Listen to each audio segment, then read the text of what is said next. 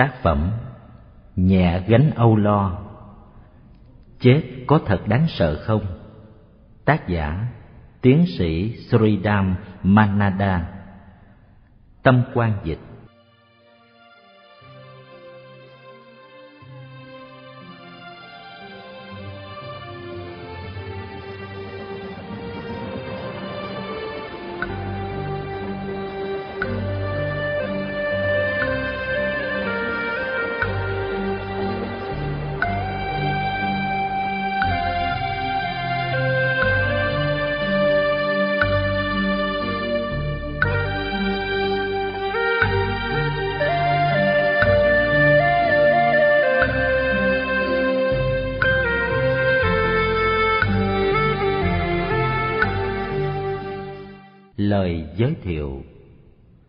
Nếu quý vị vượt qua sự sợ hãi thì có thể vượt qua tất cả.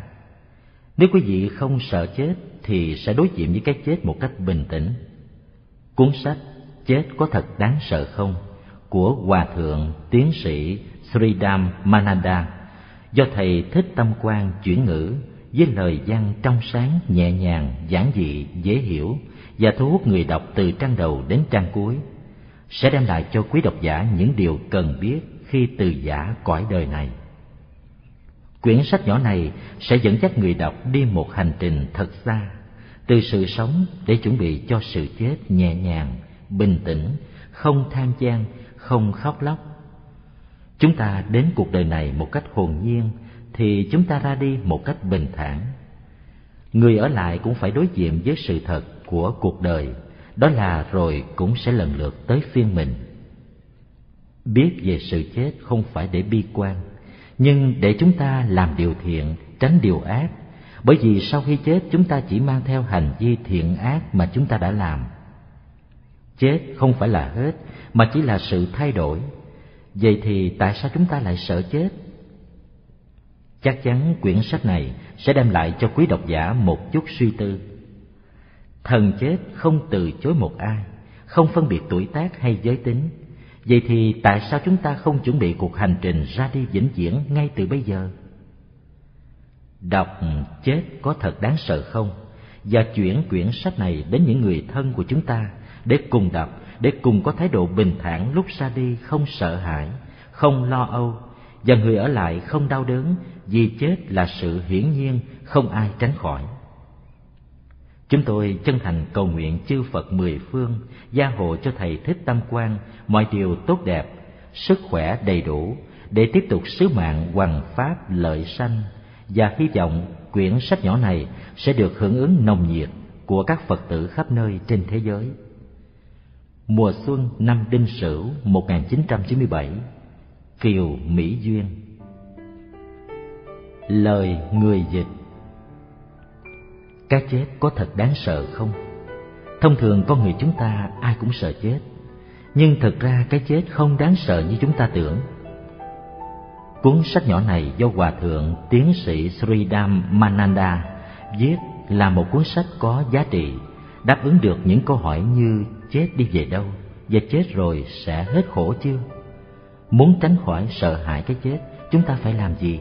Vân vân Ngoài phần nói về cái chết Phần 2 của cuốn sách này, Hòa Thượng Tiến sĩ Srindam Mananda hướng dẫn người Phật tử chúng ta phải làm gì trong những trường hợp vui như sanh con, cưới hỏi và những trường hợp buồn như đau yếu và tang lễ. Vì người Phật tử chúng ta còn cố chấp, còn giữ những tập tục truyền thống trái với giáo lý của Đức Phật và làm các tôn giáo khác hiểu lầm nên những nhận xét cùng những phương pháp rất thực tiễn và cần thiết nêu lên tại đây giúp chúng ta củng cố nền móng của Phật giáo và tránh được sự ngộ nhận. Nhận thấy cuốn sách mang nhiều lợi ích thiết thực, tuy tự biết khả năng yếu kém, nhưng với tấm lòng nhiệt thành, chúng tôi cố gắng dịch ra Việt ngữ, hy vọng đóng góp một phần nhỏ nhoi trong kho tàng văn hóa Phật giáo Việt Nam. Sau cùng chúng tôi kính mong chư tôn thiền đức các bậc thức giả cao minh các bậc thiện tri thức các bạn đạo ân nhân quan hỷ bổ chính những sai lầm thiếu sót để cuốn sách được hoàn chỉnh hơn trong kỳ tái bản. Ngày 9 tháng 3 năm 1997 tỳ kheo thích tâm quan tiểu sử đại lão hòa thượng tiến sĩ sridham mananda.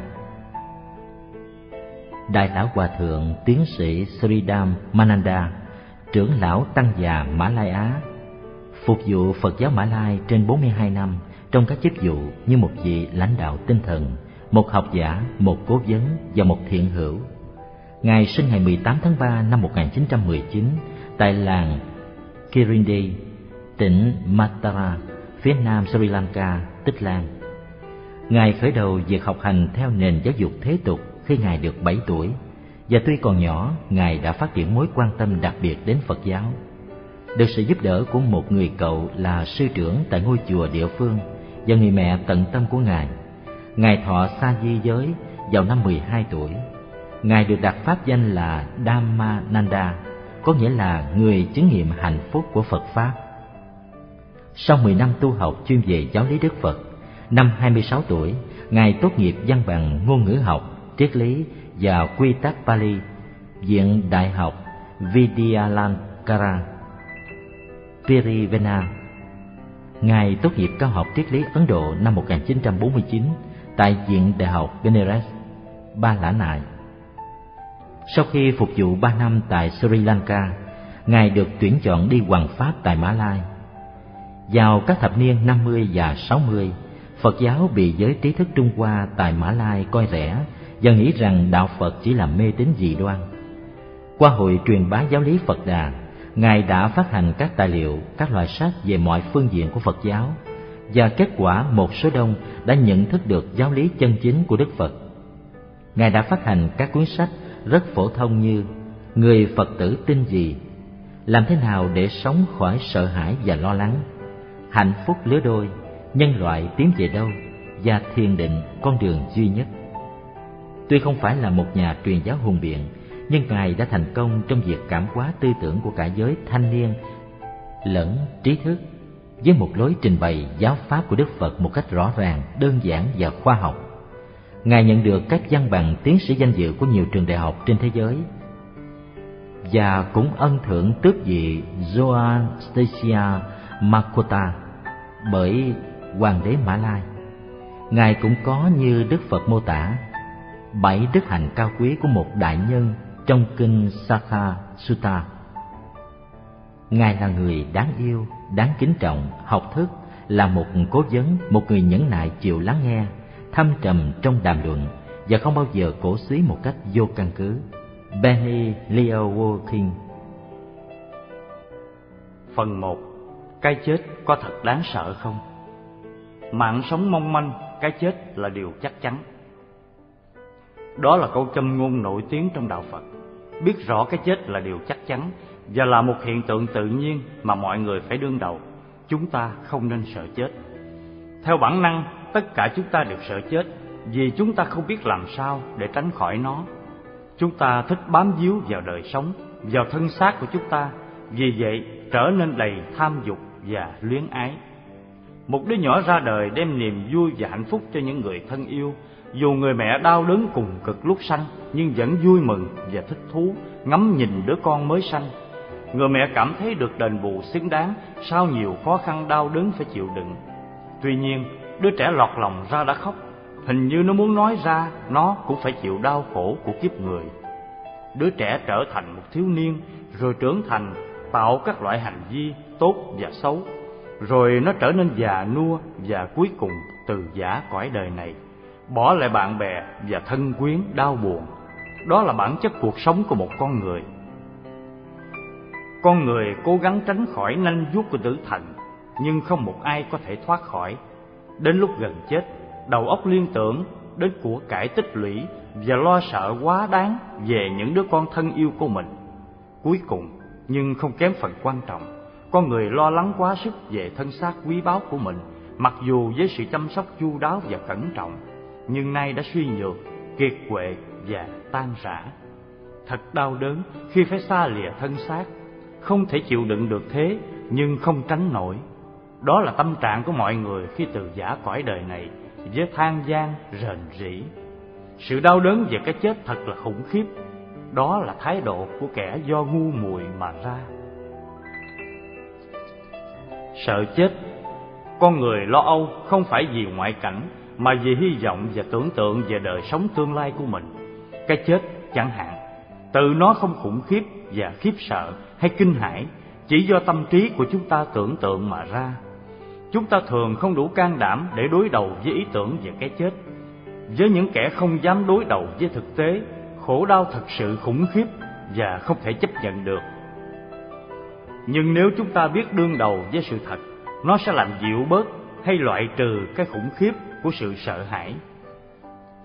Đời sống ví như một viên đạn lao tới mục tiêu, tức là cái chết. Hiểu như vậy, chúng ta phải can đảm trực diện với hiện tượng tự nhiên này. Muốn được tự do trong đời sống, chúng ta phải không sợ chết. Sợ hãi chỉ đến với những kẻ không hiểu quy luật thiên nhiên. Dù ở đâu đi nữa, nếu có phát xuất, thì sợ hãi chỉ phát xuất nơi người mất trí, điên khùng và không bao giờ phát xuất nơi người khôn ngoan đó là lời đức phật dạy trong kinh Anguttara Nikaya. Sự sợ hãi chỉ là trạng thái của tâm thần. Khoa học cho ta thấy quá trình của một cái chết ra sao.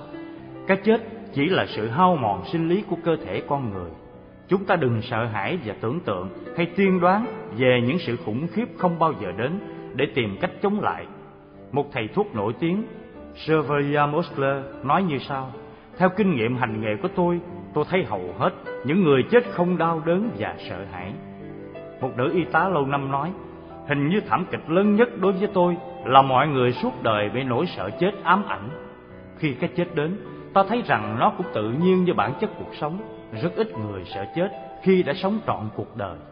Theo kinh nghiệm của tôi tôi chỉ thấy có một người có vẻ sợ hãi, một phụ nữ đã làm một điều dữ cho người chị, nay đã quá trễ để hối cải một điều lạ lùng và đẹp đẽ sẽ đến với dù là đàn ông hay đàn bà khi họ đã sống trọn đời. Tất cả sợ hãi, khiếp đảm đều biến mất. Tôi thường ngắm thấy tia sáng bình minh hạnh phúc trong ánh mắt của họ khi họ nhận thức được điều đó đúng. Đó là tất cả ơn huệ của tạo hóa. Vì tham sống nên sự sợ chết được hình thành một cách thiếu tự nhiên. Nó tạo sự lo âu trong đời sống vì vậy, con người sẽ không bao giờ dám mạo hiểm làm điều gì, cho dù đó là lẽ phải. Họ sống trong sợ hãi, lo lắng về bệnh tật và các tai nạn có thể xảy ra, cướp mất mạng sống quý giá của mình. Nhận thức chết là điều không thể tránh nổi.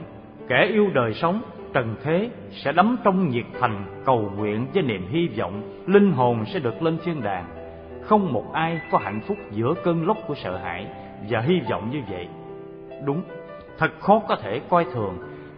Hay không lưu ý đến những bộc phát tự nhiên của bản năng để tự bảo vệ. Tuy nhiên, có một phương pháp để vượt qua sự sợ hãi. Hãy quên đi quan niệm về cái tôi. Hãy đem tình thương dị kỷ hướng ra ngoài. Có nghĩa là làm lợi ích cho nhân loại và tỏ tình thương với người khác. Bất cứ ai không quên sự thật rằng, một ngày nào đó mình sẽ chết và cái chết không thể tránh khỏi sẽ hăng hái chu toàn nhiệm vụ với đồng loại trước khi chết. Làm được như vậy thì bây giờ cũng như mai hậu, mọi người chắc chắn sẽ chiêm ngưỡng, kính phục. Say mê phục vụ người khác, chẳng bao lâu chính bạn sẽ thoát khỏi cái tự kỷ luyến ái nặng nề, mơ ước, kiêu căng, tự phụ và tự tôn. Bệnh và chết. Bệnh và chết là việc xảy ra tự nhiên trong đời sống của chúng ta và chúng ta phải chấp nhận điều đó với sự hiểu biết. Theo thuyết tâm lý hiện đại, nguyên nhân căng thẳng tinh thần là do việc không dám đương đầu và chấp nhận sự thật ở đời. Nếu không vượt qua hay khắc phục được sự căng thẳng đó, sẽ gây nên bệnh tật. Trong khi bệnh hoạn mà quá lo lắng hay thất vọng, chỉ làm cho bệnh tăng thêm. Đối với những người có tâm hồn và hành động trong sạch, chết chẳng có gì đáng sợ. Mạng sống của chúng ta gồm có tâm trí và thể xác hợp thành và vì vậy, tâm trí và thể xác không chết riêng. Nghiệp báo do những hành động xấu của chúng ta đã gây nên trong đời trước, theo chúng ta vào lúc tái sanh, khiến chúng ta phải chịu những khổ đau trong đời này. Những khổ đau đó có thể tránh khỏi nếu chúng ta cố gắng tạo công đức, sống một cuộc đời đạo hạnh và có những hành động tốt, bất cứ ở đâu hay bất cứ lúc nào. Làm như vậy, chúng ta có thể đương đầu với cái chết một cách can đảm và thực tế theo lời phật dạy chúng ta không nên tin tưởng vào một vị cứu tinh nào có thể lãnh gánh nặng và cứu vớt chúng ta ra khỏi hậu quả do những hành động sai lầm của chúng ta. Chúng ta luôn luôn nhớ tới lời khuyên của Đức Phật. Hãy tin vào mình để tự cứu, hãy gắng sức và chuyên cần. Người Phật tử không sầu thảm và bi thương trước cái chết của thân nhân và bạn bè. Không có cái gì có thể ngăn cản được bánh xe nhân quả.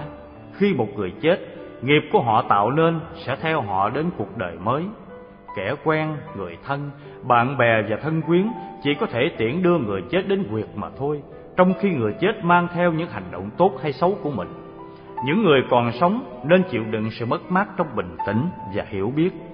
Chết là một tiến trình không thể tránh khỏi ở thế gian này. Đó là một điều chắc chắn trong vũ trụ này.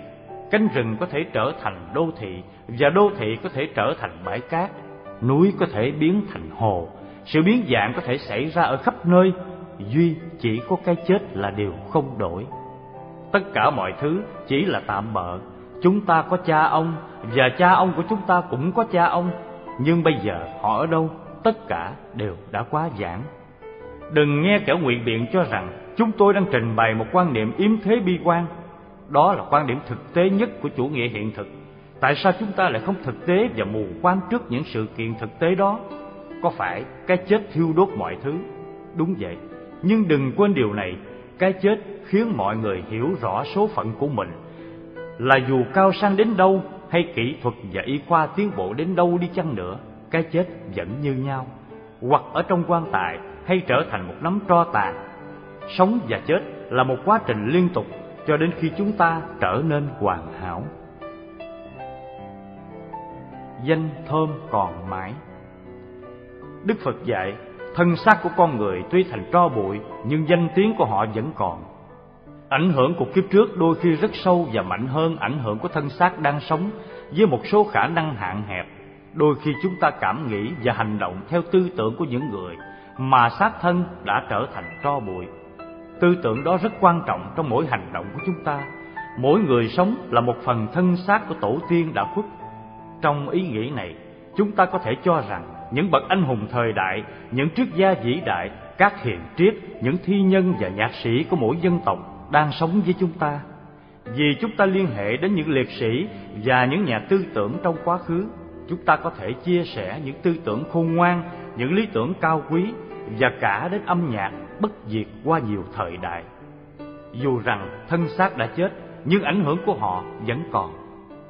Xác thân chẳng là gì cả, nó chỉ là sự tổng hợp trừu tượng, một hỗn hợp luôn luôn thay đổi của các thành phần hóa học. Con người phải hiểu rằng đời sống của mình như một giọt nước trong một con sông đang chảy và nên vui vẻ đóng góp một phần của mình cho dòng sông cuộc sống. Không hiểu rõ bản chất của đời sống, con người sẽ bị chìm đắm trong dũng bùn ngu muội của thế gian và rên rỉ khóc than. Nhưng khi hiểu được thực chất của mình, con người sẽ từ bỏ tất cả những cái tạm bợ và tìm trạng thái vĩnh cửu. Trước khi đến trạng thái vĩnh cửu, con người phải đương đầu với cái chết này đến cái chết khác. Vì cái chết không nghĩa lý gì, con người không nên ngăn chặn sự tiếp diễn không ngừng cái dòng sanh tử. Theo đạo Phật, không có kiếp sống đầu và kiếp sống cuối cùng của chúng ta trên thế gian này. Nếu bạn làm điều thiện với lòng tin tưởng, bạn sẽ có một kiếp sau tốt đẹp hơn. Mặt khác, nếu bạn cảm thấy bạn không muốn tái sanh mãi mãi và muốn đi đến cứu cánh đó, bạn phải cố gắng phát triển tâm trí, loại bỏ mọi tham dục và tinh thần ô trượt.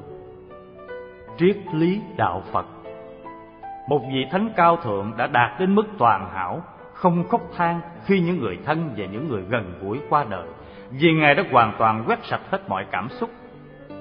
Ngài Ana Luật, một vị A-la-hán không khóc than khi Đức Phật qua đời. Tuy nhiên, Ngài A Nan lúc đó chỉ là một tu đà hoàng mới đạt được quả vị thứ nhất trong các bậc thánh, đã không kiềm giữ được khóc than. Các tỳ kheo than khóc phải nhớ quan điểm của Đức Phật về những hoàn cảnh có bản chất như vậy. Ông A Nan, có phải Đức Phật đã dạy chúng ta rằng những gì sanh ra, những gì tồn tại và những gì duyên hợp đều đi đến tan rã, thành, trụ, hoại, diệt đó là tính chất của duyên hợp khi duyên hợp xuất hiện rồi lại mất đi có thành thì phải có hoại và khi những duyên hợp đó hết tịch tịnh hiện tiền những lời dạy trên đây mô tả nền móng cấu trúc của triết lý Phật giáo. Nguyên nhân của khổ đau Nguyên nhân của các buồn phiền và khổ đau là do luyến ái dưới mọi dạng thức. Nếu chúng ta muốn tránh khổ đau, chúng ta phải bỏ luyến ái, không phải chỉ luyến ái người mà luyến ái của cải nữa. Đó là sự thật căn bản, là bài học mà cái chết dạy ta. Luyến ái cung cấp cho chúng ta nhiều thứ để thỏa mãn cảm xúc của chúng ta và dẫn ta vào con đường trần tục. Nhưng cuối cùng, luyến ái trở thành nguyên nhân của đau khổ. Nếu không học điều này, cái chết có thể tấn công và khủng bố chúng ta. Sự kiện này đã được Đức Phật soi sáng rõ ràng. Ngài dạy, cái chết sẽ mang con người đi khỏi dù người đó cố bám lấy con cái và của cải, giống như một trận lục lớn cuốn sạch cả ngôi làng đang ngủ. Lời dạy này ngụ ý là nếu ngôi làng đó tỉnh thức và cảnh giác thì có thể tránh khỏi sự tàn phá của lũ lụt. Ai cũng phải chết. Chúng ta hãy nghiên cứu Đức Phật giải quyết vấn đề cho hai người vì luyến ái mà cái chết làm cho đau khổ. Một người là bà Kisagotami, đứa con trai duy nhất của bà ta bị rắn cắn chết. Bà ta bồng đứa con trai chết đến cầu cứu Đức Phật Đức Phật bảo bà hãy đem đến cho Đức Phật một vài hạt giống cải mù tạt của một gia đình không có ai chết. Đức Phật sẽ chữa cho, nhưng bà ta không thể tìm thấy một gia đình nào mà không có người chết. Tất cả các gia đình mà bà ta đến thì không nhà nào là không khóc than hay đã khóc than về cái chết của người thân và một lúc nào đó. Bà đã hiểu sự thật đắng cay, cái chết rất phổ biến, cái chết giáng xuống tất cả mọi người và không chừa ai cả buồn đau là di sản đối với mọi người. Một người khác được Đức Phật dạy là Patakara. Trường hợp của bà này buồn thảm hơn. Chỉ trong một thời gian ngắn, bà mất hai đứa con, chồng, anh em, cha mẹ và tất cả của cải. Buồn đau đến mất trí, bà đã lõa lộ chạy như điên như dại trên đường phố cho đến khi gặp Đức Phật.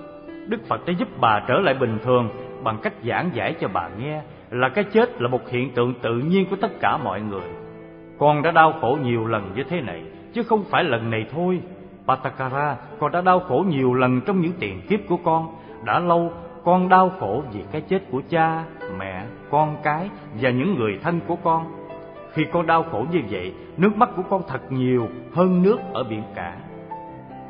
Cuối cùng, Patakara nhận thức được cái vô thường của cuộc đời. Patakara và Kisagotami hiểu rõ cái khổ và cả hai đều cảm nhận được sự đau khổ của cái chết.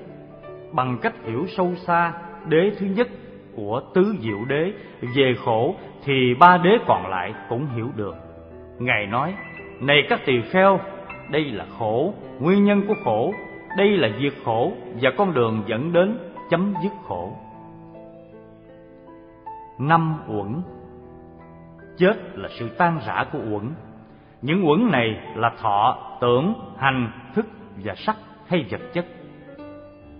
Bốn nhóm đầu thuộc về tinh thần hay nama, hợp thành đơn vị của thức. Nhóm thứ năm, rupa, là vật chất hay vật lý uẩn. Sự phối hợp của tâm vật lý đó theo quy ước được đặt cho một cá nhân, một con người hay cái tôi. Cho nên, những cá thể hiện hữu như thế không phải là những cá nhân nào mà là hai thành phần cấu tạo cơ bản của tinh thần và vật chất. Thành phần này là những hiện tượng hiếm. Chúng ta không coi năm uẩn là những hiện tượng mà là một thực thể vì lẽ do cái tâm tự lừa dối của chúng ta, do ham muốn bẩm sinh của chúng ta cho những thứ nói trên là của ta để thỏa mãn cái ngã quan trọng của chúng ta. Chúng ta sẽ thấy được bộ mặt thật của sự vật nếu chúng ta chịu nhẫn nại và có ý chí nếu chúng ta quay vào nội tâm và quán chiếu bề sâu của tâm cảm, chú tâm và nhận xét một cách khách quan, không hề liên tưởng đến bản ngã trong một thời gian như Đức Phật dạy trong kinh Satipatthana, chúng ta sẽ thấy năm uẩn không phải là một thực thể mà một loạt các tiến trình vật chất và tinh thần. Rồi chúng ta không còn lầm lẫn cho cái bề ngoài là thật chúng ta sẽ nhìn thấy năm quẩn này phát sanh và biến đi liên tục nhanh chóng. Chúng luôn luôn biến đổi từng phút từng giây, không bao giờ tỉnh mà động, không bao giờ là thực thể mà luôn luôn biến hiện. Tái sanh Bốn quẩn hay thức và ba nhóm của yếu tố tinh thần thọ, tưởng và hành tạo thành nama hay đơn vị của thức biến chuyển không ngừng nổi lên rồi biến đi, không cùng một khuôn mẫu, vì những khuôn mẫu đó cũng biến hóa luôn. Chúng phải lặp lại ngay một nền tảng tự nhiên mới. Sắc, một lớp vật chất tươi tốt như trước để hoạt động điều hòa. Nghiệp quả, hành động như một định luật, và định luật này điều khiển việc sắp xếp năm quẩn sau khi chết. Kết quả là tái sanh. Yếu tố và năng lượng tóm lại, sự phối hợp của năm quẩn gọi là sanh và sự hiện hữu của những quẩn đó được gọi là đời sống. Sự tan rã của chúng gọi là chết, tử và sự tái phối hợp của những quẩn ấy gọi là tái sanh. Tuy nhiên, một người bình thường không dễ dàng gì hiểu được tại sao những cái gọi là quẩn đó lại có thể tái phối hợp. Chúng ta cần hiểu rõ bản chất của các yếu tố năm quẩn năng lượng tinh thần hay sức mạnh tinh thần định luật về nghiệp quả và sự song hành của năng lượng vũ trụ, khí rất quan trọng. Một số người cho rằng cái chết là sự tan rã của năm quẩn và sau đó chẳng còn gì tồn tại nữa. Có người lại cho rằng chết có nghĩa là sự chuyển tiếp linh hồn từ một thân xác này đến một thân xác khác. Và với một số người khác nữa, chết là sự kiềm giữ vĩnh viễn một linh hồn chờ đợi ngày xét xử.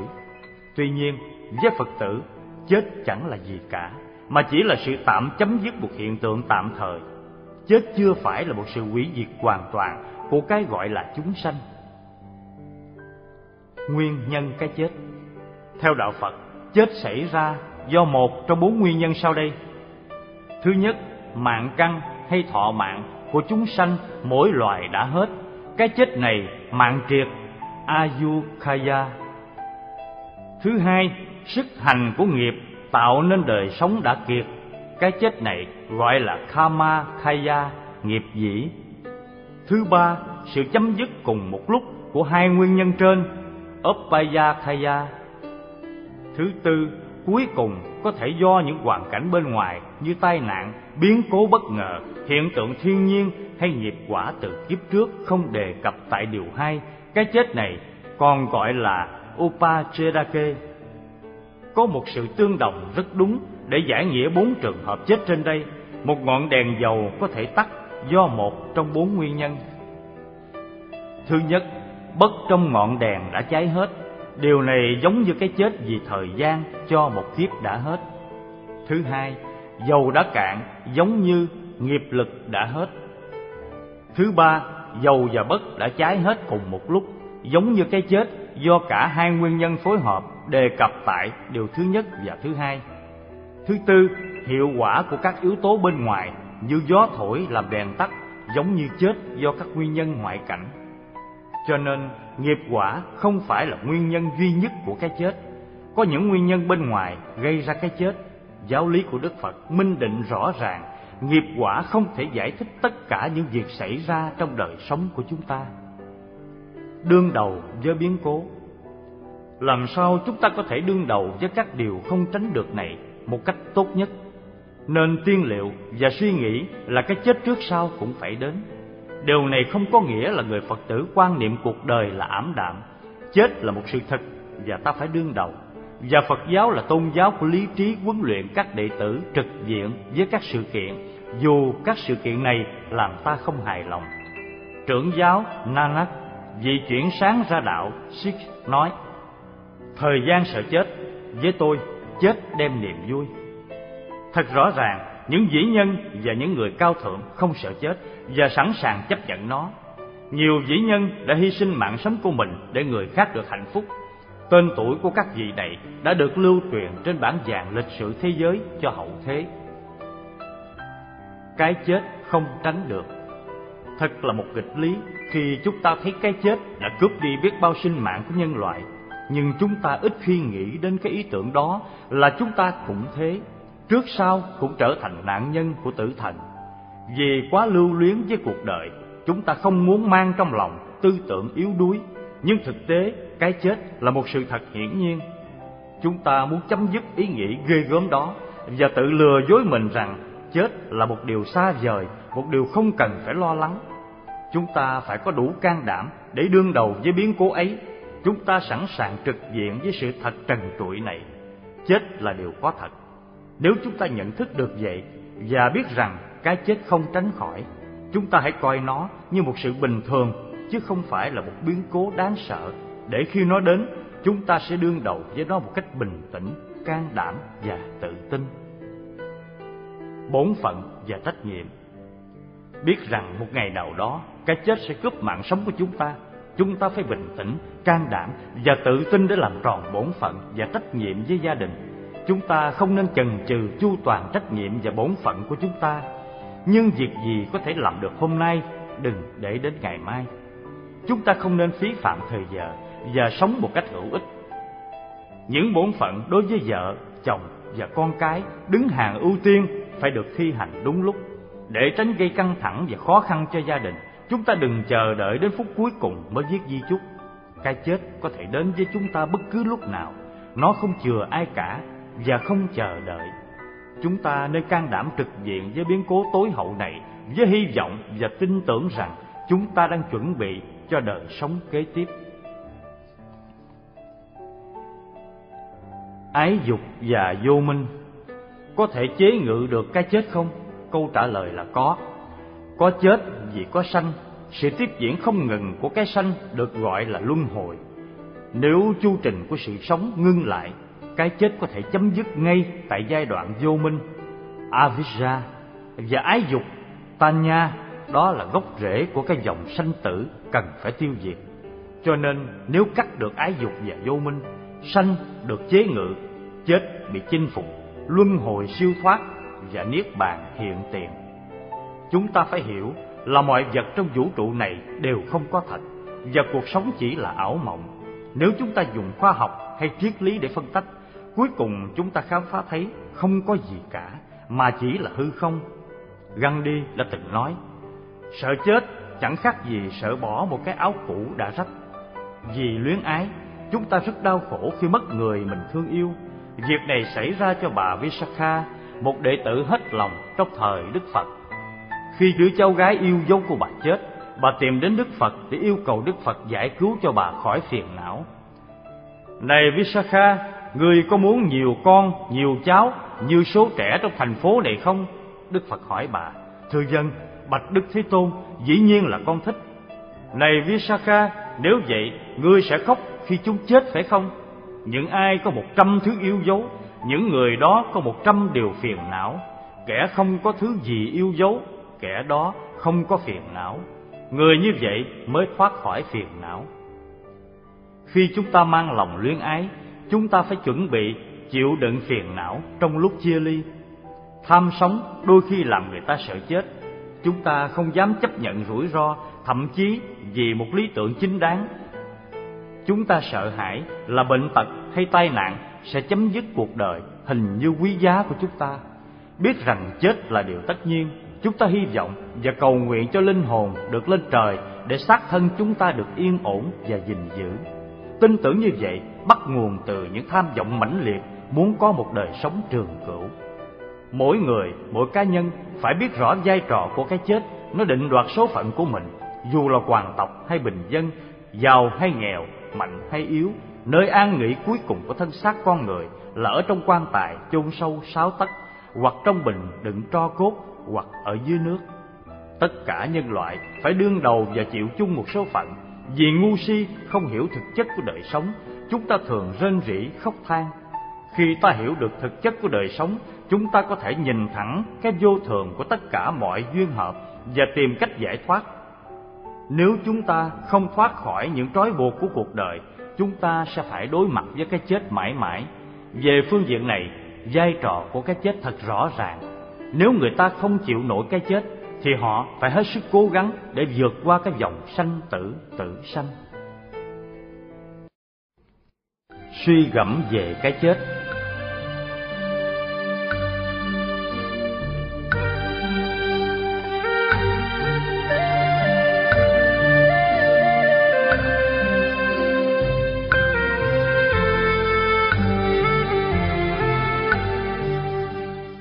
tại sao chúng ta phải nghĩ về cái chết tại sao ta phải suy gẫm nó đức phật không những chỉ khuyến khích chúng ta nói về cái chết, Ngài cũng khuyên chúng ta suy gẫm nó và nghĩ đến nó thường xuyên.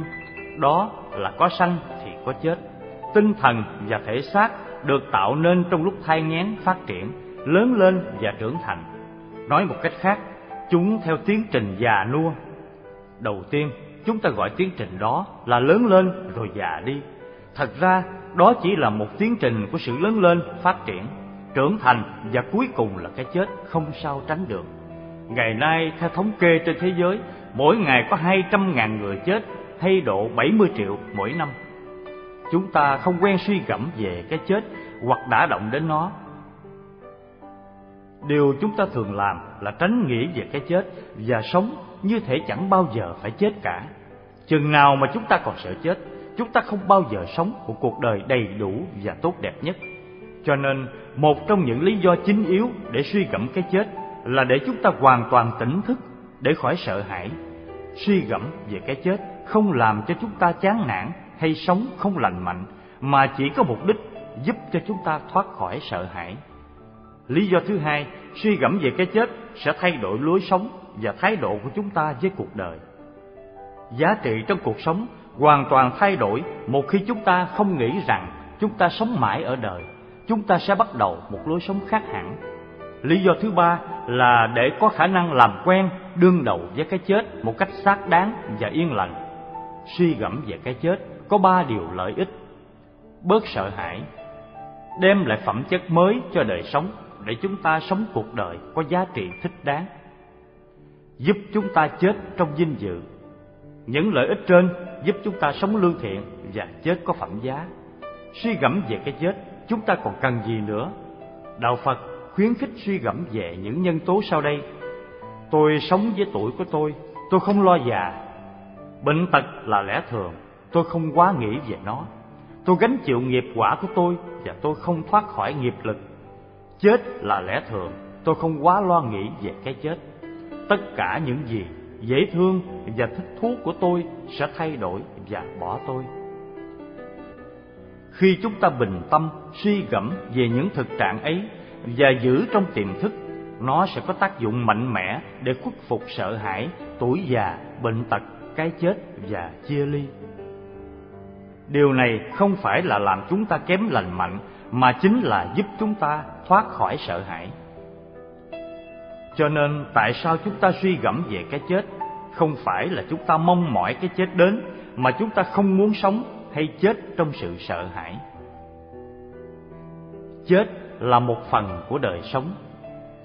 Chết đến với tất cả mọi người và là một phần của cái dòng sinh tử. Người chết trẻ, kẻ chết già, chẳng ai không chết.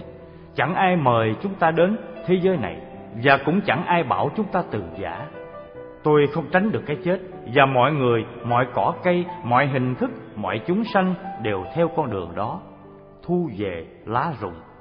Chúng ta không khóc vì cuối mùa lá rụng là điều tất nhiên cái chết của loài người cũng thế những người có đạo hạnh ít sợ chết hơn những người thế tục vì lẽ họ chỉ muốn sống để thỏa mãn năm giác quan của họ theo quan niệm của nhà phật chết chưa phải là chấm dứt và sanh cũng không phải là bắt đầu thực ra, chết chính là sự bắt đầu một kiếp sống mới, và sanh là sự chấm dứt kiếp sống cũ. Cái chết chỉ là một phần trong tiến trình sanh tử tử sanh. Nếu chúng ta hiểu được tiến trình đó, cái chết không làm ta khiếp sợ, bởi vì chết chưa phải là hết. Nó chỉ là đoạn cuối của cái dòng sanh tử. Đi hết dòng này, lại đến dòng khác, và tiếp diễn không ngừng tỉ như lá lìa cành chưa phải là hết chúng vào lòng đất và nuôi rễ cây. Sang năm, cây lại có lá mới. Đời sống của con người cũng vậy. Cái chết làm nhân duyên cho sự tái sanh. Hiểu biết được nguyên tắc căn bản đó, chúng ta sẽ nhẹ bớt sợ hãi. Sống có ý thức. Chúng ta sống một cách điên rồ, không nghĩ rằng mình đã tốn biết bao nhiêu thời giờ cho những việc vô bổ. Hôm nay chúng ta phí thời giờ, lo cho những chuyện năm tới cho hai mươi năm tới và lo lắng cho tương lai, đến độ chúng ta chẳng sống trọn vẹn mỗi ngày. Và giá trị trong đời sống của chúng ta sẽ thay đổi. Đời sống có gì quan trọng? Những gì thúc đẩy chúng ta, những gì lôi cuốn chúng ta, nếu chúng ta thực sự suy gẫm cái chết, chúng ta sẽ xét lại giá trị của chúng ta. Có nhiều tiền, chúng ta không thể đem theo được.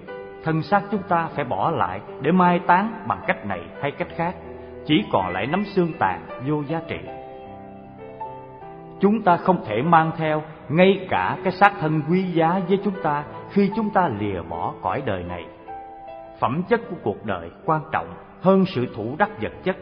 Phẩm chất của cuộc đời trước tiên là phẩm chất của tâm trí chúng ta. Chúng ta sống thế nào ngày hôm nay quan trọng hơn nhiều ngoại vật khác. Chết là điều kiện để tái sanh, điều kiện cho sự tái sanh là cái chết và phẩm chất tâm trí, cái độc nhất mà chúng ta mang theo. Đó là cái gia tài để chúng ta thừa hưởng mà không để lại cho người khác. Tôi tạo nghiệp, tôi phải thọ nghiệp. Nghiệp sanh ra tôi tôi phải tôn trọng và gánh chịu. Nghiệp lành hay nghiệp chữ tôi tạo ra, tôi đều phải gánh chịu hết. Do đó, tôi là người thừa kế. Những gì theo ta là những phẩm hạnh có ở trong ta. Phẩm hạnh của tâm trí, của tinh thần cùng những phẩm hạnh tốt hay xấu. Đó là tất cả những thứ chúng ta được thừa hưởng. Đó là điều kiện quyết định việc tái sanh và tương lai của chúng ta. Đến lượt, những phẩm hạnh đó lại đem một giá trị cho đời sống của chúng ta.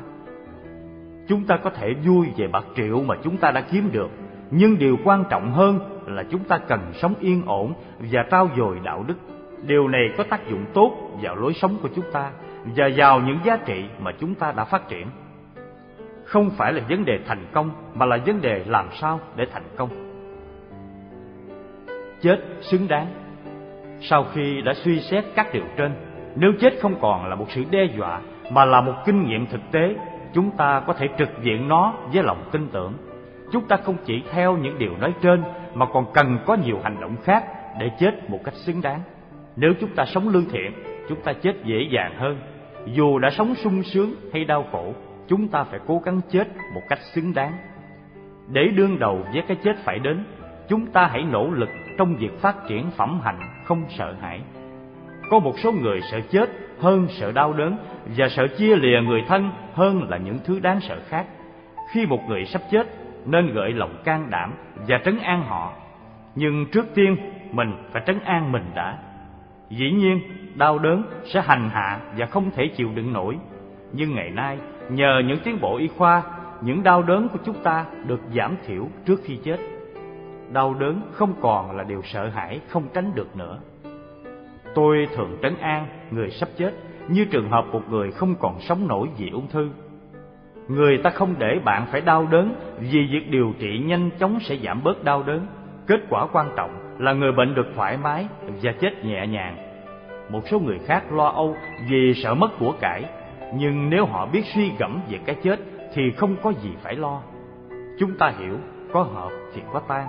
Nếu một người sắp từ trần, không suy gẫm được điều này, chúng ta cần ân cần khuyến khích và trấn an họ là con cái và những người thân quyến còn lại sẽ được chăm sóc. Cần giúp họ an lòng và mọi việc sẽ đều tốt đẹp. Có bạn hữu lo lắng cho họ họ cần có sự động viên can đảm để được thoải mái, an tâm và tất cả mọi việc sẽ được lo lắng, chu đáo. Trọng tâm của việc này là gợi lòng can đảm của người sắp chết để họ được an lòng, làm thế nào để chết xứng đáng. Theo phật giáo là tạo một bầu không khí bình an trong phòng người sắp ra đi, không ích lợi gì nếu có người gào thét, kêu la và khóc lóc. Có gì quan trọng hơn đối với một người sắp chết là việc phải chết làm như vậy. Người sắp chết không an tâm ra đi. Điều tốt hơn là bạn bè và thân quyến có mặt, cần chứng tỏ bằng sự hiện diện của họ rằng họ quan tâm, yêu mến và sẵn sàng giúp đỡ người sắp ra đi. Biểu tượng tôn giáo rất hữu ích và tiện dụng trong lúc này. Nếu người sắp chết là một phật tử, một tượng phật nhỏ cùng sự có mặt của các nhà sư với những lời cầu nguyện êm dịu sẽ rất ích lợi và giúp người chết có niềm an lạc và phẩm hạnh cao quý nhất đó là điều tuyệt diệu giúp người ra đi tìm một cuộc sống mới trong đường lối tốt đẹp nhất Ajahn Jagaro Chết nhẹ nhàng Mọi người đều mong muốn chết êm ả sau khi đã làm tròn nhiệm vụ và bổn phận trong lúc sanh thời. Thật ra có bao nhiêu người đã sửa soạn cho cái chết này. Chẳng hạn có bao nhiêu người đã chịu khó nhọc chu toàn nhiệm vụ với gia đình, thân nhân, bạn bè, xứ sở, đạo giáo và thân phận của chính mình. Họ sẽ không yên tâm ra đi khi họ không chu toàn được một trong những nhiệm vụ đó. Chúng ta phải học cách vượt qua nỗi sợ chết, hiểu rằng các thần linh cũng phải chịu số phận như vậy. Những ai phung phí thời giờ vô ích sẽ than gian khi mình đến ngày tận số. Khi con người nhìn thấy đời sống của mình chỉ là một giọt nước trong con sông dài, họ sẽ cố gắng để góp sức dù là ít ỏi vào dòng đời vĩ đại đó. Người khôn ngoan đều hiểu rằng muốn sống phải tìm cách giải thoát bằng cách tránh tội lỗi, làm điều thiện và thanh tịnh tâm trí. Người hiểu đời sống theo giáo lý của Đức Phật không bao giờ lo lắng về cái chết. Cái chết không gây ra phiền não, nhưng thật sẽ đáng buồn nếu ta chết mà chưa kịp làm gì cho chính mình và cho người khác. Ngày hôm nay tôi chết. David Morris là một học giả Phật giáo Tây phương chết lúc 85 tuổi. Ít lâu sau khi ông chết, kẻ viết tập sách nhỏ này nhận được lá thư của ông. Hiển nhiên, ông đã viết lá thư này trước đây và dặn thư này gửi đi khi ông chết. Thư như sau: Ông sẽ vui khi biết tôi chết ngày hôm nay. Có hai lý do. Điều thứ nhất, ông sẽ yên lòng khi biết được sự đau đớn của tôi do bệnh tật cuối cùng đã hết. Điều thứ hai, từ khi tôi trở thành Phật tử, tôi đã giữ năm giới một cách trung thực. Kết quả, ông biết kiếp tới của tôi sẽ không đau khổ. Đời sống như một giấc mộng, cái chết là một điều xảy ra thực tế và tái sanh là điều xuất hiện tự nhiên. Để trực diện với biến cố này, ta phải tiếp tục hay chấm dứt cái dòng sanh tử luân hồi để thoát khỏi khổ đau đó chính là con người trí thức cần quan tâm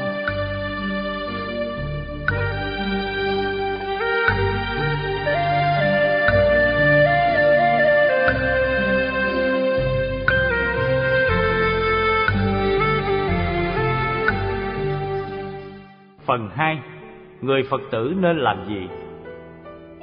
Những sự kiện vui vẻ như sanh con, hôn nhân và những trường hợp buồn như đau yếu qua đời của kiếp người rất cần thiết đến việc áp dụng một số nghi thức được triển khai ở mọi xã hội từ thời thượng cổ. Những nghi thức này đã có từ trước khi những tôn giáo lớn được thành lập trên thế giới, được truyền thừa từ cha ông chúng ta và qua dòng thời gian lần hồi trở thành hình thức theo truyền thống và tập quán cho đến ngày hôm nay.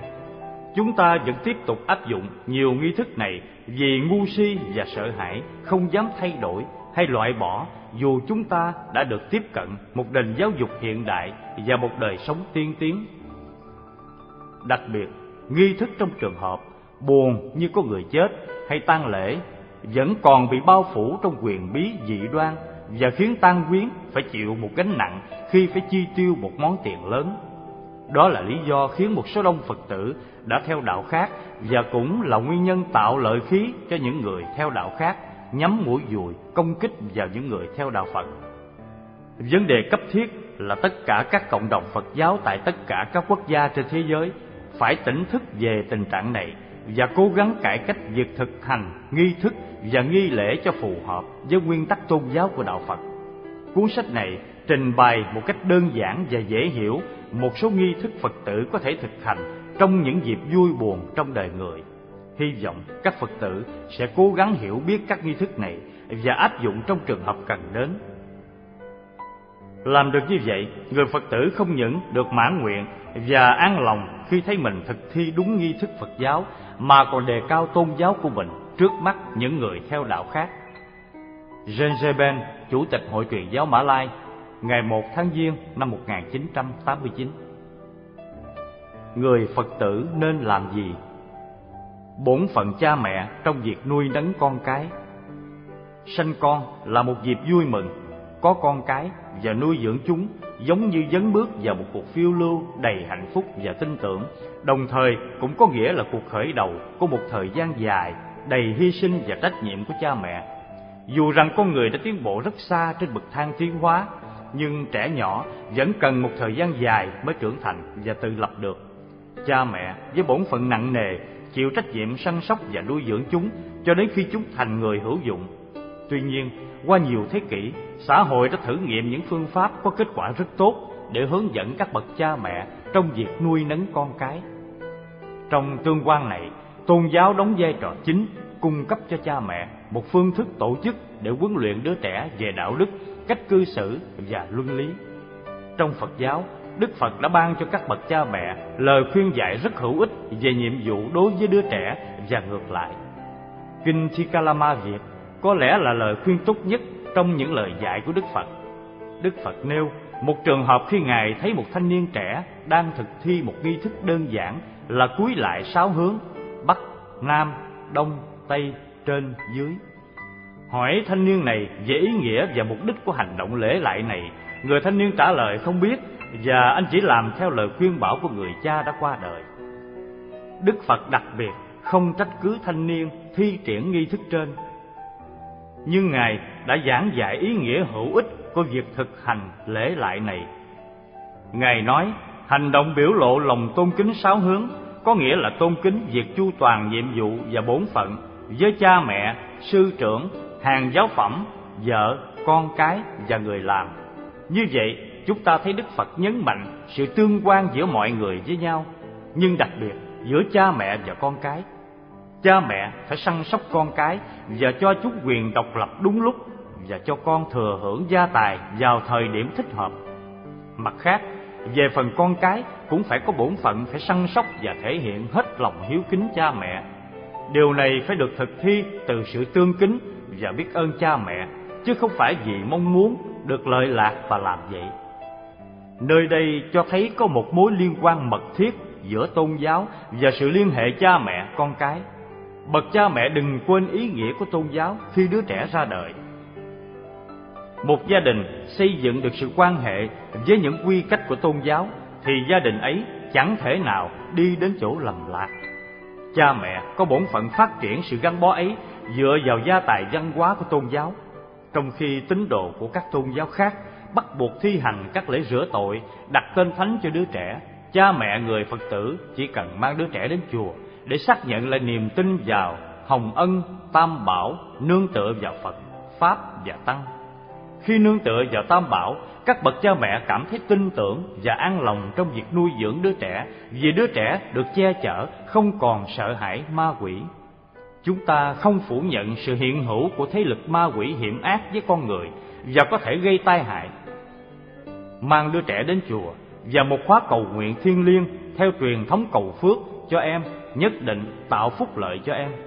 Việc trên đây cũng được coi như là bước đầu trong việc liên hệ với chùa từ khi em còn trứng nước. Sự kiện này trở thành phần thiết yếu trong đời sống của đứa trẻ. Thói quen trên, nếu được tiếp tục gìn giữ cho đến lúc trưởng thành sẽ đem nhiều lợi ích để đối đầu với khó khăn. Khóa lễ cầu phước cho các em nhỏ. Tụng kinh đem hiệu quả tốt tới cho các em nhỏ. Được biết, trong lúc Đức Phật còn tại thế Khi có một em nhỏ đang trong trường hợp nguy kịch Vì ảnh hưởng của ma quỷ bên ngoài Được đem đến trước mặt Phật Đức Phật ra lệnh cho tất cả các thầy tụng kinh cầu nguyện cho em. Kết quả là em nhỏ đã thoát chết và sống tới già. Do vậy, em được gọi là Ayurvadana Có nghĩa là sống lâu vì không còn sợ bị chết non nữa. Tại sao chúng ta tìm nương tựa nơi Đức Phật?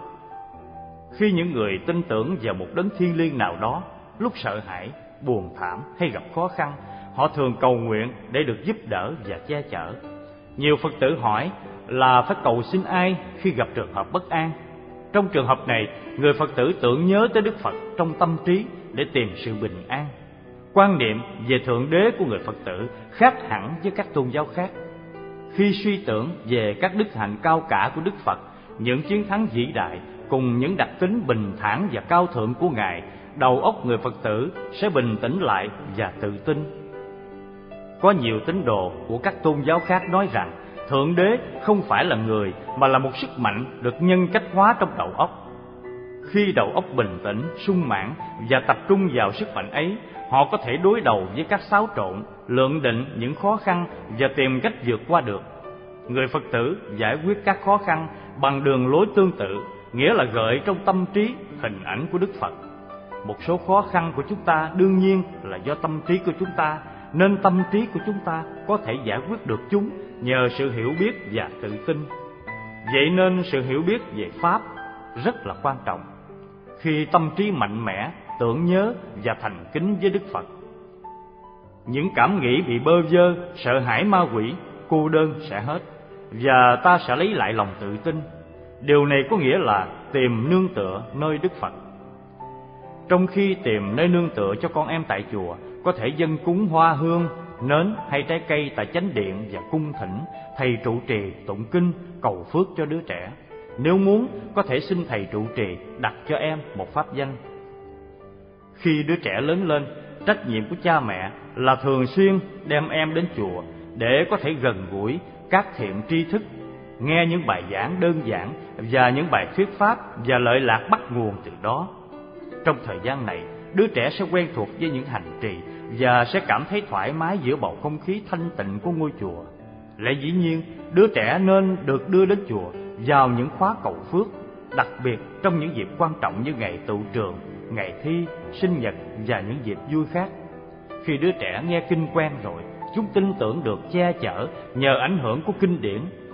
Cho nên chúng sẽ làm thật tốt những việc phải làm và kết quả là chúng sẽ ít lo lắng mà cảm thấy vững tâm và không còn sợ bị bỏ rơi, không được giúp đỡ. Học pháp và thực thi những tập tục văn hóa Phương thức hữu hiệu để trình bày các bài giáo lý cho các em về luân lý và đạo đức là dùng các tranh ảnh, các biểu tượng tôn giáo và các bài nói về truyền thuyết và các mẫu chuyện về Phật giáo. Phương pháp này tất hấp dẫn rất nhiều người, đặc biệt các em nhỏ nhận thức giá trị Phật giáo càng tốt hơn. Những màn trình diễn trên sân khấu hay các bức phát họa mô tả lịch sử, các truyền thuyết về Đức Phật cũng tạo một ấn tượng tốt và lâu dài trong đầu óc các em. Muốn dìu dắt các em vào con đường chính đáng, các bậc cha mẹ phải tự mình làm gương và phải sống một cuộc đời có lý tưởng, không thể có được các con cái mỹ mãn từ những bậc cha mẹ thiếu tư cách. Ngoài phần khuynh hướng không chỉ do nghiệp quả, các em cũng bị ảnh hưởng bởi những khuyết tật cũng như những phẩm hạnh của cha mẹ. Các bậc cha mẹ hữu trách nên cẩn thận, không nên truyền lại cho con cái những tật xấu của mình. Lời khuyên của Đức Phật về truyền thống và tập tục là không nên chấp nhận hay bác bỏ ngay bất cứ điều gì mà không cứu xét đến ý nghĩa và lợi ích của điều đó. Đối với Phật tử đã hiểu Pháp và sống một cuộc đời ý nghĩa, các phương pháp này không cần chú tâm lắm. Đức Phật dạy, dù chúng ta áp dụng phương pháp nào đi nữa, thì thái độ của chúng ta cũng phải như một người đã dùng cái bè để qua sông. Sau khi vượt qua sông, người đó không cần phải bám vào cái bè nữa, mà nên bỏ lại lên bờ để rồi tiếp tục cuộc hành trình. Tương tự như vậy, những tập tục văn hóa chỉ là những phương tiện để tạo cảm hứng chứ không phải là cứu cánh. Những tập tục văn hóa Phật giáo ở mỗi nước khác nhau, khi thực thi những truyền thống văn hóa này, chúng ta phải cẩn thận, không nên cho rằng Phật giáo thuộc một trong những nước đó. Thí dụ như chúng ta không nên phân biệt Phật giáo Trung Hoa, Phật giáo Tích Lan, Phật giáo Nhật Bản, Phật giáo Thái Lan, Phật giáo Miến Điện hay Phật giáo Tây Tạng, phân biệt tạo nên bất hòa, kỳ thị và hiểu nhầm. Chúng ta cần biết có một số gọi là các nhà lãnh đạo Phật giáo đang hết sức phát huy quy lực của mình dưới nhãn hiệu Phật giáo bằng cách áp dụng mọi hình thức như bùa ngải, thần thông, thần bí và siêu nhiên để bịp bợm quần chúng. Những hành động vô lương tâm này hoàn toàn coi thường những lời Phật dạy về những tập tục đó. Một tập tục khác mà các Phật tử thường làm là tổ chức khóa lễ cầu phước khi dọn về nhà mới. Khi dọn vào nơi cư ngụ mới hay rời chỗ ở, người Phật tử thường cung thỉnh các thầy đến làm lễ cầu phước để bảo đảm nơi mới đến được che chở khỏi ma quỷ, mọi người đều được hạnh phúc, yên ổn và đoàn kết. Tương tự như vậy, các buổi lễ cầu phước cũng được tiến hành khi bắt đầu khai trương tiệm buôn hay khởi sự thương mại. Hôn nhân Theo Đức Phật, khi đứa trẻ đến tuổi trưởng thành, bổn phận của cha mẹ là phải tìm kiếm cho con một người chồng, vợ xứng đáng để nối dòng. Lại dĩ nhiên việc này không phải là một tập quán trong xã hội hiện đại. Tuy nhiên, cha mẹ vẫn là người giúp đỡ, tìm kiếm một ý trung nhân xứng đôi vừa lứa.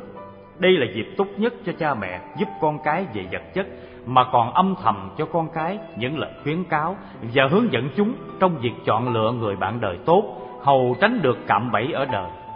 Nếu đứa trẻ thường xuyên đến chùa, chúng sẽ có nhiều cơ hội để kết giao với các bạn Phật tử đồng lứa tuổi, cùng nhau chia sẻ giá trị và lợi ích của tôn giáo và trở thành những người bạn đường tốt. Người ta nhận thấy nhiều Phật tử ở xứ này thường quên bổn phận thiêng liêng và những dịp quan trọng và đẹp đẽ nhất trong đời sống. Hôn nhân Theo phong tục tại các nước Phật giáo, các thầy thường được mời đến nhà trong dịp lễ hỏi để làm lễ cầu phước. Lễ này có thể tổ chức trước hay sau ngày cưới. Lễ cưới thường được tổ chức tại nơi thị thực hôn thú hay tại nhà trai hay nhà gái. Mong rằng tất cả các cặp vợ chồng đều chu toàn bổn phận trên khi làm lễ cưới. Lễ vật dân cúng đơn giản như hoa hương và nến được dùng trong lễ cầu phước ngắn. Với sự có mặt của cả cha mẹ, đôi bên, trai gái, thân quyến và bạn hữu. Lễ cầu phước trên tổ chức vào một ngày thuận tiện, chắc chắn là một sự đóng góp tinh thần đáng kể cho việc thành công, an lành, hòa đồng và hạnh phúc cho Tân Lan và Tân Giai Nhân. Mê đắm không phải là một yếu tố căn bản cần cho một hôn nhân tốt đẹp cho nên giới trẻ cần phải được khuyến bảo về khía cạnh tâm linh trong cuộc tình của chúng trước khi phát nguyện. Khi một cặp trai gái tiến hành hôn nhân bằng cách tuân thủ giáo lý, cặp đó sẽ kính trọng thể chế tổ chức hôn nhân hơn và đương nhiên họ sẽ quay về với tôn giáo, nhất là lúc tinh thần căng thẳng, dao động để tìm nguồn an ủi. Sau lễ cưới vui vẻ, cặp vợ chồng mới này phải cố gắng trở nên bậc cha mẹ gương mẫu, có trách nhiệm về những đứa con tương lai của mình. Nghi thức tôn giáo Mặc dù các nghi thức, lễ nghi và các cuộc lễ lạc không được các bậc tri thức tán đồng, nhưng việc hành đạo này lại quan trọng trong việc phát triển và duy trì lòng thành tâm và tạo một ý niệm thiêng liêng về tâm linh trong quần chúng. Đối với đa số, phát triển lòng thành tâm là bước quan trọng nhất trong việc am hiểu một tôn giáo. Nếu không thành tâm và không có mối dây văn hóa gắn liền với Phật giáo, chúng ta sẽ bị lôi cuốn vào những đức tin và những tập tục khác. Mặc dù chúng ta đã biết hành đạo như vậy là đi đến dị đoan và đức tin mù quáng. Rất quan trọng cho các tôn giáo là cần có một số nghi lễ vô hại và một số tập tục hợp lý cho con người để nói lên lòng thành và những cảm nghĩ tâm linh. Nhiều nghi lễ Phật giáo đã giúp các Phật tử trao dồi đức tính và có những cảm nghĩ đứng đắn khiến họ trở nên những người khoan dung, ân cần và có học thức hơn. Khi được thực thi với sự hiểu biết và nghiêm chỉnh, những nghi thức truyền thống đó tăng cường niềm tin của chúng ta. Nếu thiếu thành tâm, Phật giáo sẽ trở nên lạnh lẽo, rời rạc và có tính cách giáo điều. Trái lại, có những ý kiến cho rằng chỉ cần trí thức là đủ. Những điều cấm kỵ Đa số mỗi sắc dân đều có những điều cấm kỵ riêng của họ. Đối với các quốc gia dùng Viễn Đông, có lẽ chúng ta có những điều cấm kỵ hơn vì những sắc dân này đều có đức tin duy linh riêng của họ và mỗi sắc dân lại bị ảnh hưởng bởi những sắc dân khác. Vì ngu si, sợ hãi và dị đoan, mỗi sắc dân có khuynh hướng chấp nhận niềm tin của những sắc dân khác thay vì nghiên cứu để loại bỏ những điều không thích hợp với xã hội hiện đại. Chẳng hạn, có một số người tại nhiều cộng đồng châu Á tin là không nên cắt móng tay lúc trời tối hay gội đầu vào một số ngày nào đó trong tuần. Một số người nghĩ rằng xui xẻo khi gặp một nhà tu trọc đầu sáng sớm, trong khi một số khác lại kiên cử quét nhà khi trời đã tối. Có người tin là không nên mang thịt đi lúc ban đêm vì sợ bị ma quỷ đánh hơi.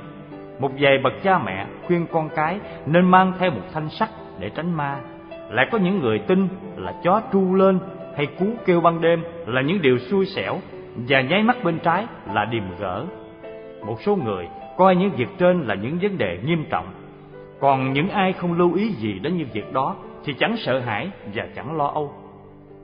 Thái độ của người Phật tử về những niềm tin trên như thế nào? Những niềm tin này chỉ do sự kém hiểu biết của chúng ta mà ra. Đôi khi chúng ta cũng có lý về niềm tin đó. Chẳng hạn, nếu cắt móng tay trong đêm tối, điều giản dị là chúng ta có thể cắt phải ngón tay của mình. Về việc lo sợ ma quỷ, Đức Phật nói, chừng nào mà chúng ta còn đem tình thương yêu đến tất cả chúng sanh hữu hình hay vô hình, chừng nào mà chúng ta không làm hại ai cả, và chúng ta sống hòa hợp và tin tưởng vào sức mạnh của pháp hay chân lý được đức phật dẫn giải và chừng nào chúng ta hiểu biết chánh đáng nhờ sự nghiên cứu giáo lý của ngài, thì không có gì có thể hại ta được. Điều này cũng có nghĩa là chúng ta phải biểu lộ thành tính bằng cách thường xuyên thăm viếng chùa chiền và tham dự những cuộc bàn thảo hữu ích với các thầy để tăng phần hiểu biết về pháp. Chùa phải là nơi giúp chúng ta đạt được nhiều kiến thức và hiểu biết để gạt bỏ dị đoan và gột sạch sự sợ hãi trong đầu óc của những người ngây thơ, chất phát bùa chú và ma thuật. Các cộng đồng châu á thường cho mình là nạn nhân của ma thuật và bùa chú khi gặp phải những điều bất hạnh trong đời hệ thấy có điều gì không hay xảy ra, họ thường đi tìm các nhà bói toán, chim tinh gia, đồng cốt và bùa ngải. Tất nhiên, bọn buôn bán ma thuật và bùa ngải sống nhờ thân chủ bằng cách bịa đặt là có chuyện gỡ hoặc có người nào đó dùng ma thuật để làm hại họ. Rồi họ bảo là họ có thể chống lại các ma lực đó và đòi một số tiền lớn để chữa trị. Thông thường, không những túi tiền của những nạn nhân ngây thơ bị rơi đi, mà kết quả cũng chẳng đi đến đâu hết. Phật giáo đại chúng cũng không tránh khỏi những quỷ kế của bọn lang băm và biệt bợm này, vì chúng dám đội lốt các nhà sư để kiếm tiền của các nạn nhân nhẹ dạ. Cho nên đức phật đã dạy rõ ràng rằng những bất hạnh của chúng ta là do chính tâm trí không trong sạch và thiếu rèn luyện của chúng ta gây nên.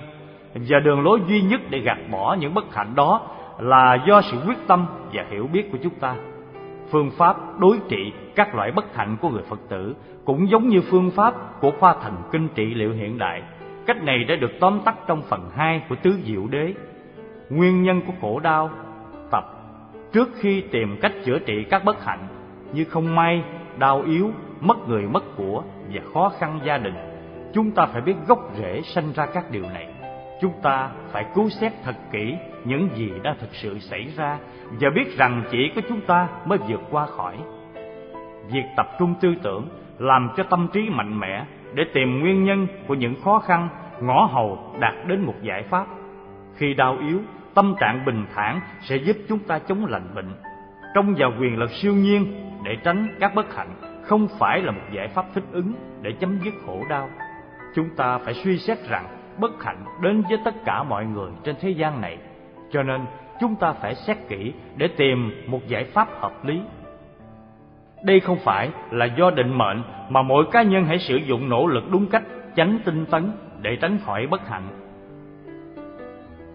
Hình ảnh nước thánh, sâu chuỗi, ngải và bùa chú. Con người trong xã hội ngày nay được giáo dục tốt hơn trước. Tuy nhiên, mặc dù có những tiến bộ khoa học rất lớn nhiều người vẫn đau khổ vì sợ hãi, nghi ngờ và bất an. Nguồn gốc của tâm trạng đó là ngu si, dao động và tham dục. Vì mê muội, không nhận thức được sự vô thường và chúng ta tin vào cái ngã của chúng ta, nên sanh lòng tham dục. Chúng ta ham muốn vô độ và sợ mất đi những cái đang có. Chúng ta sợ hãi, người ta làm hại mình và e ngại những rủi ro. Vậy chúng ta phải làm gì? Theo bản năng chúng ta quay về với thuyết duy linh quá khứ và trông mong vào ngải hay bùa chú để che chở chúng ta. Đức phật dạy rõ ràng là những vật bên ngoài không đủ mạnh để che chở những ai tâm trí yếu đuối và bối rối. Chúng ta được an toàn là nhờ ở sự hiểu biết và am tường thực chất cái ngã của chúng ta cùng những hiện tượng khác. Một khi chúng ta hiểu được việc bản ngã có thể bị hại là điều không thật chúng ta trở nên vững vàng và tự tin. Không có gì có thể hại ta nếu ta không sợ hãi, không dị kỷ hoặc không sa ngã. Tuy nhiên, nói vậy không có nghĩa là phật giáo không cho sử dụng một số đồ vật có tính cách tượng trưng cho tôn giáo như dây chuyền, có hình ảnh đức phật để cho chúng ta an lòng. Nhiều bậc vĩ nhân tìm thấy niềm an ủi và khuây khỏa khi ngắm hình ảnh đức phật đầy vẻ thanh thoát và bình thản. Ông nehru thủ tướng ấn độ cho biết khi ông bị người anh cầm tù nguồn an ủi duy nhất của ông là bức ảnh nhỏ bé của đức phật mà ông mang theo tất nhiên hình ảnh này không có phép thần thông nhưng nó tượng trưng phẩm hạnh vĩ đại của đức phật vì chính ngài luôn luôn bình tĩnh và không nao núng trước những đe dọa của kẻ địch Biểu tượng này đã giúp ông Nehru có sức mạnh và bình tĩnh để đối đầu với nghịch cảnh. Cũng vậy, chúng ta có thể mang theo ảnh của Đức Phật hay những lời ghi trong kinh khiến cho chúng ta thêm lòng tin tưởng. Nhiều kinh ghi phần kết thúc với lời cầu nguyện. Nhờ sức mạnh của chân lý này, phần thắng sẽ về tôi, hay hạnh phúc sẽ đến với tôi. Điều này cho thấy là Đức Phật chúng ta không tin vào sức mạnh của biểu tượng hình ảnh hay bùa chú, mà chỉ nên coi đó dây chuyền có tượng Phật và những đoạn kinh là những phương tiện để hỗ trợ chúng ta đạt được lòng tự tin. Tương tự như vậy, một số Phật tử tới chùa để xin nước thánh hoặc vài đoạn dây đã được chí thành trì niệm. Việc này đem lại sức mạnh tinh thần và lòng tin tưởng cho người sử dụng bởi vì nó nhắc nhở đến chân lý được trình bày trong kinh và khiến họ nhớ lại những lời Phật dạy. ốm đau Gần đây có nhiều người chỉ trích các vị lãnh đạo Phật giáo không quan tâm đến những người đau yếu, trong khi các tín đồ của các tôn giáo khác đi từ bệnh viện này đến bệnh viện khác để quỷ lạo các bệnh nhân. Sự quan tâm đến người đau yếu như vậy rất đáng khen ngợi. Trong những nước Phật giáo, những người thành tâm đều mời các nhà sư đến thăm viếng các bệnh nhân và các thầy cũng rất quan hỷ giúp đỡ họ. Nói cho đúng, các vị sư thông thạo y khoa cổ truyền thường được mời đến để tham khảo ý kiến và quý vị này cũng sẵn sàng giúp đỡ. Vì một số Phật tử không thông suốt đạo của mình để phản ứng lại chiến thuật của những người theo đạo khác, sự hờ hững này khiến những tín đồ của những đạo khác lợi dụng để thuyết phục họ đổi đạo. Có những người khác đạo còn đi xa hơn nữa là hứa hẹn cứu rỗi và đem địa ngục ra dọa nạt các nạn nhân để quy nạp họ. Các nhà sư Phật giáo không làm vậy. Các nhà sư lúc nào cũng sẵn sàng khi được thân quyến hay bạn bè, người đau yếu cung thỉnh đến bệnh viện hay tư gia để thăm viếng quỷ lạo bệnh nhân ốm đau là một phần không tách rời đời sống thường nhật của chúng ta trên thế gian này và rồi chúng ta vượt qua dễ dàng. Dù sao, khi có một người bị đau, ngoài việc tìm cách chữa trị theo y khoa hiện đại, chúng ta nên mời các nhà sư đến để làm lễ cầu an cho mau hết bệnh Việc cầu an này khi được tiếp nhận với một đầu óc cởi mở sẽ mang ảnh hưởng tinh thần và tâm lý đáng kể cho bệnh nhân, khiến họ chống lành bệnh. Đặc biệt, khi căn bệnh có liên quan đến tâm trạng người bệnh, lễ cầu an của nhà sư rất hữu ích. Chẳng hạn, khi nghĩ rằng căn bệnh là do ảnh hưởng xấu bên ngoài của ma quỷ, lễ cầu an tạo nên một tâm trạng rất tốt và tâm trạng này phát ra những sóng vi ba tâm linh trong cơ thể khiến bệnh mau lành. Tuy nhiên là người Phật tử hiểu biết Chúng ta không nên mù quáng tin bậy Là ma quỷ chính là nguyên nhân chính của bệnh tật Lời khuyên của Đức Phật Khi thân bệnh đừng để tâm bệnh. Quả thật rất đúng. Tuân theo lời Phật dạy, Chúng ta phải có trí tuệ và hiểu biết Để dùng thuốc chữa bệnh Thay vì ngã theo mê tín dị đoan. Chết, Con người không bất tử Và cái chết phải đến. Tuy nhiên, rất ít người chấp nhận sự vĩnh biệt hay sợ hãi những gì xảy ra sau khi chết. Một số Phật tử khờ khạo cho rằng cần phải đổi đạo để được mai táng đầy đủ và yên trí chống lên thiên đàng. Gia đình chia rẽ vì những đứa con theo đạo khác đã đổi đạo cho cha mẹ khi cha mẹ sắp chết trên giường bệnh. Con cái của một số Phật tử khác yếu đuối vì không được học hỏi để trở thành người Phật tử chân chánh. Điều rất quan trọng cho bậc cha mẹ là phải để lại di chúc rõ ràng và giáo dục con em phải làm bổn phận của người Phật tử sau khi mình chết. Nhiều người kém hiểu biết rất sợ hãi cái chết và không dám dự đám tang trong những ngày nào đó vì cho rằng đi đám sẽ gặp rủi ro. Trẻ em phải được biết ngay từ khi còn nhỏ rằng chết là điều tự nhiên trong đời sống. Chúng phải được dạy không nên sợ hãi khi nhìn thấy quan tài hay tử thi. Các em phải biết cư xử phải đạo trong tang lễ nếu không các em sẽ không biết phải làm gì Và sẽ bị các người thuộc tôn giáo khác vô lưu tâm, lung lạc Khiến các em đổi đạo hay tiêu một số tiền lớn vào các việc mê tín dị đoan vô nghĩa. Trước tiên chúng ta phải hiểu quan điểm của người Phật tử đối với cái chết. Nói theo khoa học, đời sống là những loạt sanh tử tử sanh. Tế bào trong cơ thể ta chết liên miên và thay thế bởi các tế bào mới. Cũng như vậy, sanh tử thay nhau từng phút. Chết chỉ là sự chấm dứt của quá trình liên tục ấy, nhưng sự kết thúc đó không vĩnh viễn.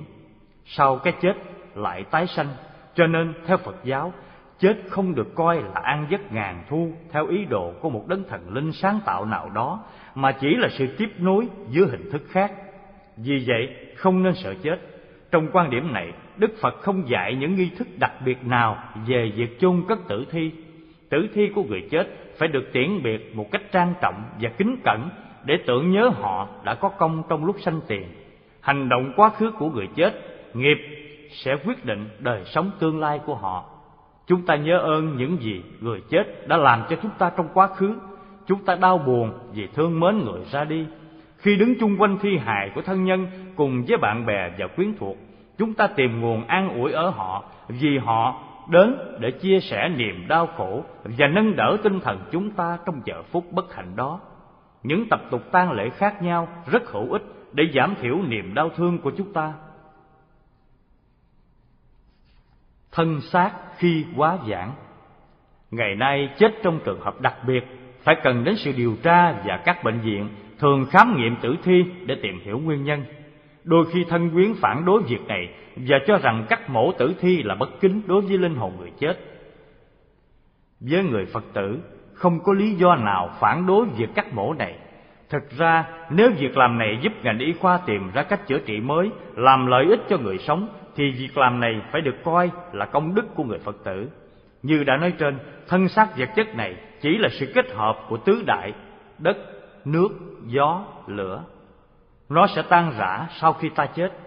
Cho nên, không nên tin rằng người chết sẽ tức giận nếu thân xác họ được dùng vào mục đích khoa học chúng ta có thể an tâm rằng, các bác sĩ và các người phụ tá đều có tinh thần trách nhiệm cao, có đạo đức nghề nghiệp, rất thận trọng trong việc khám nghiệm tử thi, nên các thân nhân không cần lo lắng nhiều về vấn đề này. Có một số người tình nguyện khi chết cho bệnh viện và các sinh viên y khoa tử thi của mình để giải phẫu và nghiên cứu. Về vấn đề này, khi cống hiến một vài bộ phận trong cơ thể mình sau khi chết để giúp kẻ khác, người phật tử đã làm một công đức vô cùng cao cả chính đức phật nhiều lần trong tiền kiếp để hiến thân mạng của ngài để giúp ích người khác. Ngài đã cho mắt, máu, thịt và có một lần ngài đã cho cả xác thân để cứu người khác. Phật giáo rất minh bạch về vấn đề này. Tặng các bộ phận của cơ thể, đem lợi ích cho người khác là một công đức vĩ đại, được nhiệt liệt khuyến khích.